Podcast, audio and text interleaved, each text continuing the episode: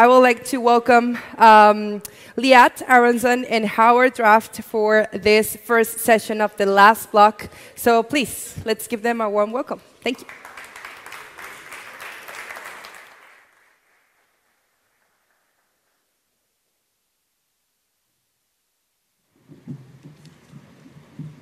Hello, everyone. Uh, good to be back on the stage here, and even better to be on the stage here with uh, what has now become a dear friend um, and advisor to Horizon Labs and Horizon, Howard Draft.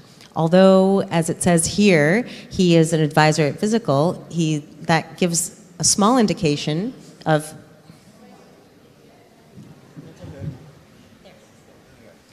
That's only a small indication of his very illustrious and long career, which started when he founded his first uh, ad uh, agency in 1978.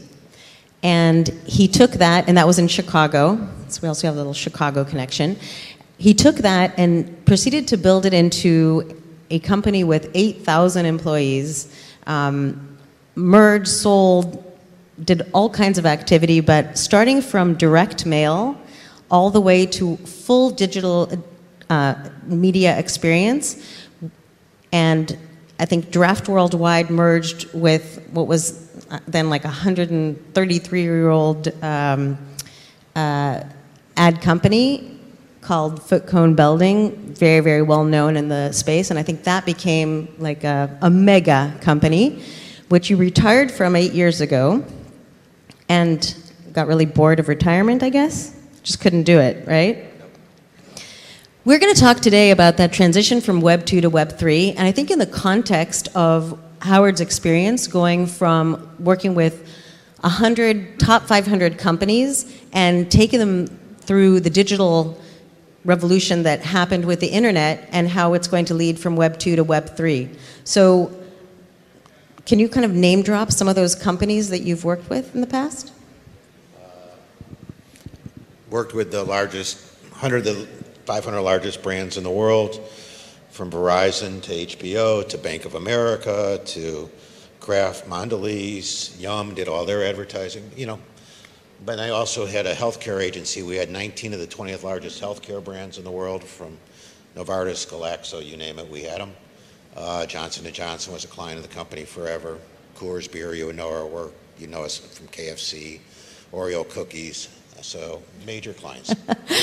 Another fun fact, um, you were a first investor in Facebook.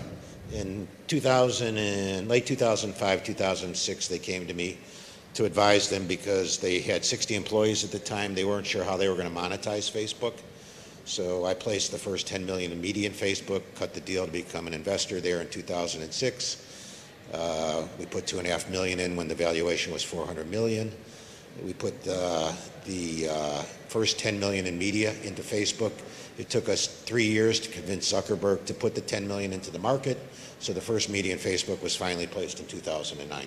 So I wanted to, I want to go a little deeper on that because I think that is something very telling about what's going on in the world today. So Facebook, when it was launched, and for certainly many many years, wasn't clear what the business model would be. wasn't clear how they were ever going to make money.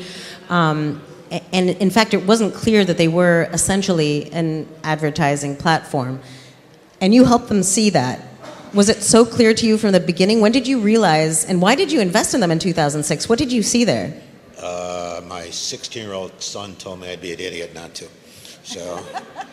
so, uh, note to selves listen to what your children say. Okay. No, uh, I think what was fascinating about Facebook to me was it was a new media platform.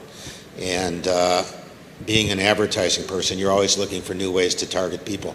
They had 7 million users at the time, all college kids. That's all they had and uh, they were you know going from college to college to sign up universities so that they could you know, get to advertise eventually on that platform. But to me, they had a very tight target audience uh, that could be expanded. But if anybody tells you they know what's going on Web3 right now, they're full of shit.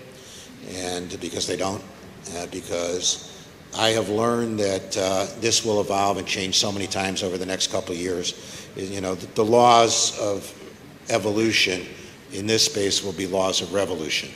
Uh, my little company that we started right now I got back into advertising because I got really excited about Web3. And I got very excited about it. You know, I was the first, one of the first, I had one of the largest digital agencies in the world. And, uh, you know, one of them was RGA, where we did design the Nike gym shoes, where you make your own pair of gym shoes and stuff back 15 years ago. And it was revolutionary and was exciting. But today, the industry is still going to take three to five years to evolve, and I don't think it will really be fully blown out for 10 years. Uh, the most fascinating thing to me is when we started to build websites for people, the ability to get consumers to buy products you know, on a real-time basis based on keywords and then being able to design things were interesting. What I believe today in the Web3 world, it will be the most immersive, most engaging relationship that anybody has ever had with a brand. So what we're looking at these days is we're looking to try and help fashion brands or, you know, we got back into it because we wanted to get fashion brands to look at Web3. And I'll give you an example. Um, if you think about the world of fashion, and I, you know, pick a brand, Chanel, Hermes, LVMH, whoever you want to think of, uh, they have a fashion show every October. They're only able to invite 300 people to the fashion show. These are their best customers who want to travel to Paris and go to the show. Well, they have thousands of other customers who spend that kind of money in the rest of the world who aren't able to experience the show in a realistic, real time way. So, what I believe will happen in this world we live in, the woman will get up at 8 o'clock in the morning in New York. She'll know the show starts at 2 o'clock in Paris. She'll put on her goggles which will have been given to her by the store because she's a high quality customer. She'll start to experience the show. She'll walk into the show. She'll sit down next to Anna Wintour in the show. She'll see all the famous people that she's engaged with. Her girlfriends will be at the show with her. She'll be able to look at the items going down the runway. The goggles will read what items she's most interested in and which one she's not. Then what will happen after the show, she'll be part of an experience where the designer will come on 20 minutes after the show, help explain to them what the items were all about. Then what she'll do is she'll go in and she'll see the salesperson at the store she operates with. So I believe both virtual and physical will still work together. And she'll sit there and there'll be a wall of her as an avatar. And the salesperson will be sitting next to her as an avatar and they'll go through the 60 items that were in the runway show and they'll discuss which ones look best on her and she'll show the woman as an avatar up on the screen in the various items. She'll then order those products that she wants the ones she doesn't want. The company will make those products in her size so there won't be wasted. There'll be most when you have a fashion show it's 10 to 12 weeks before the clothes show up in the store. So the brands will be able to say oh, that woman's a 38. So we're going to make this coat in a 38. So all around the world in 200 stores, you'll be able to build a one-on-one relationship, which is what marketing's all about. The more you know about your consumer, the more you're engaged with the consumer, brands make more money.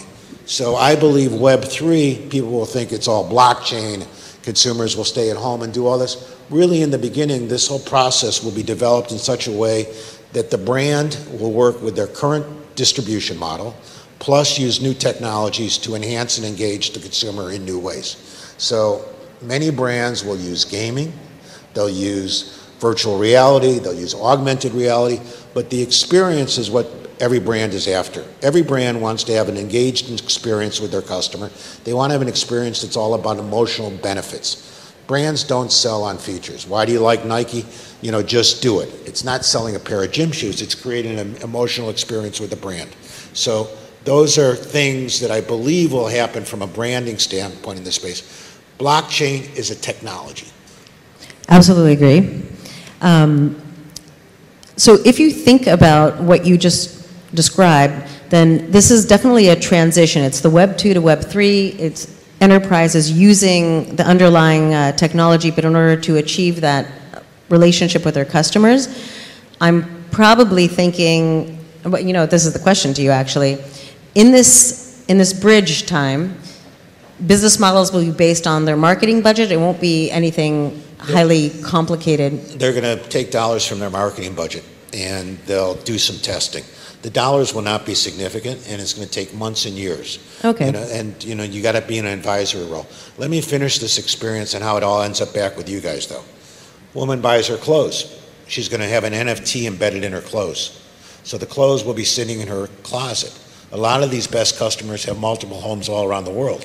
The woman can go to her iPad and know what clothes are in her closet. She can know what she wore because there'll be a calendaring app that goes into it so that the consumer can say, I wore those clothes when I went out with Liat two months ago, so I can't put the same items on. Clearly. And have a weather application when they're traveling to Milan. They'll know the next seven days what the weather's like. So all it is is a more sophisticated database. You know, I come from the database world. To me, blockchain is a more sophisticated database. By using NFTs in the way of tokens to identify the purchase history, where the item was made, also resale values you know, what is Hermes worried about? People selling their bags, you know, in the secondary market and whether they're real or not. But if they're embedded with the right tokens, they'll know and the consumer will know whether it's the right product. So the business will evolve. The business will be exciting for all of you. However, it's all about a brand relationship at the end of the day. I think clearly with uh, that use case, it's absolutely true. It's, it's, you know, high luxury is not a very mass market kind of. Uh, um, but they have lots of money. No, it's a, it's a great idea, but I think um, if we go back to the Facebook analogy, I think one of the places where blockchain technology will be interesting beyond um, the, the NFTs and looking at beyond the business model of marketing dollars will be because it targets that younger generation through the gaming. These are um, a whole generation that is going to be much more receptive to in different incentivization that blockchain can allow. Well, they, so they understand play to win. You know, and if you understand play to win, tokenization in the gaming space makes perfect sense. And the problem is getting the major brands of the world. Let's go back who's going to leverage the world? Activision, when they get merged with Microsoft. I mean, that's who's going to be the biggest gaming company in the world. Therefore, what are they going to do in the next five years to create an environment where you're going to be able to have the ability for people to play in that space? But right now, you know, the money it costs to build a game these days and the amount of time is astronomical. Well, and then the amount of marketing budget you need to actually make sure that people know you exist. And remember the old Harvard study if you're number one in the category, you always stay number one in the category. If you're number two in the category, you can make money. If you're number three in the category, you might get to number two, but it's very unlikely, and you're going to have a tough time making money. And if you're number four in a category, please close yourself down because it's not going to happen for you. So, brands, first, you know, Coke will never be passed by Pepsi.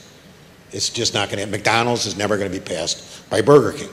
So number one in a category always stays number one in a category. Interesting. And, and that's interesting because even through this digital revolution, that has stayed true. So while we can expect a lot of huge changes in things like business model, in kind of relationship with our brands and kind of relationship with our data, I think that's also a big promise of blockchain.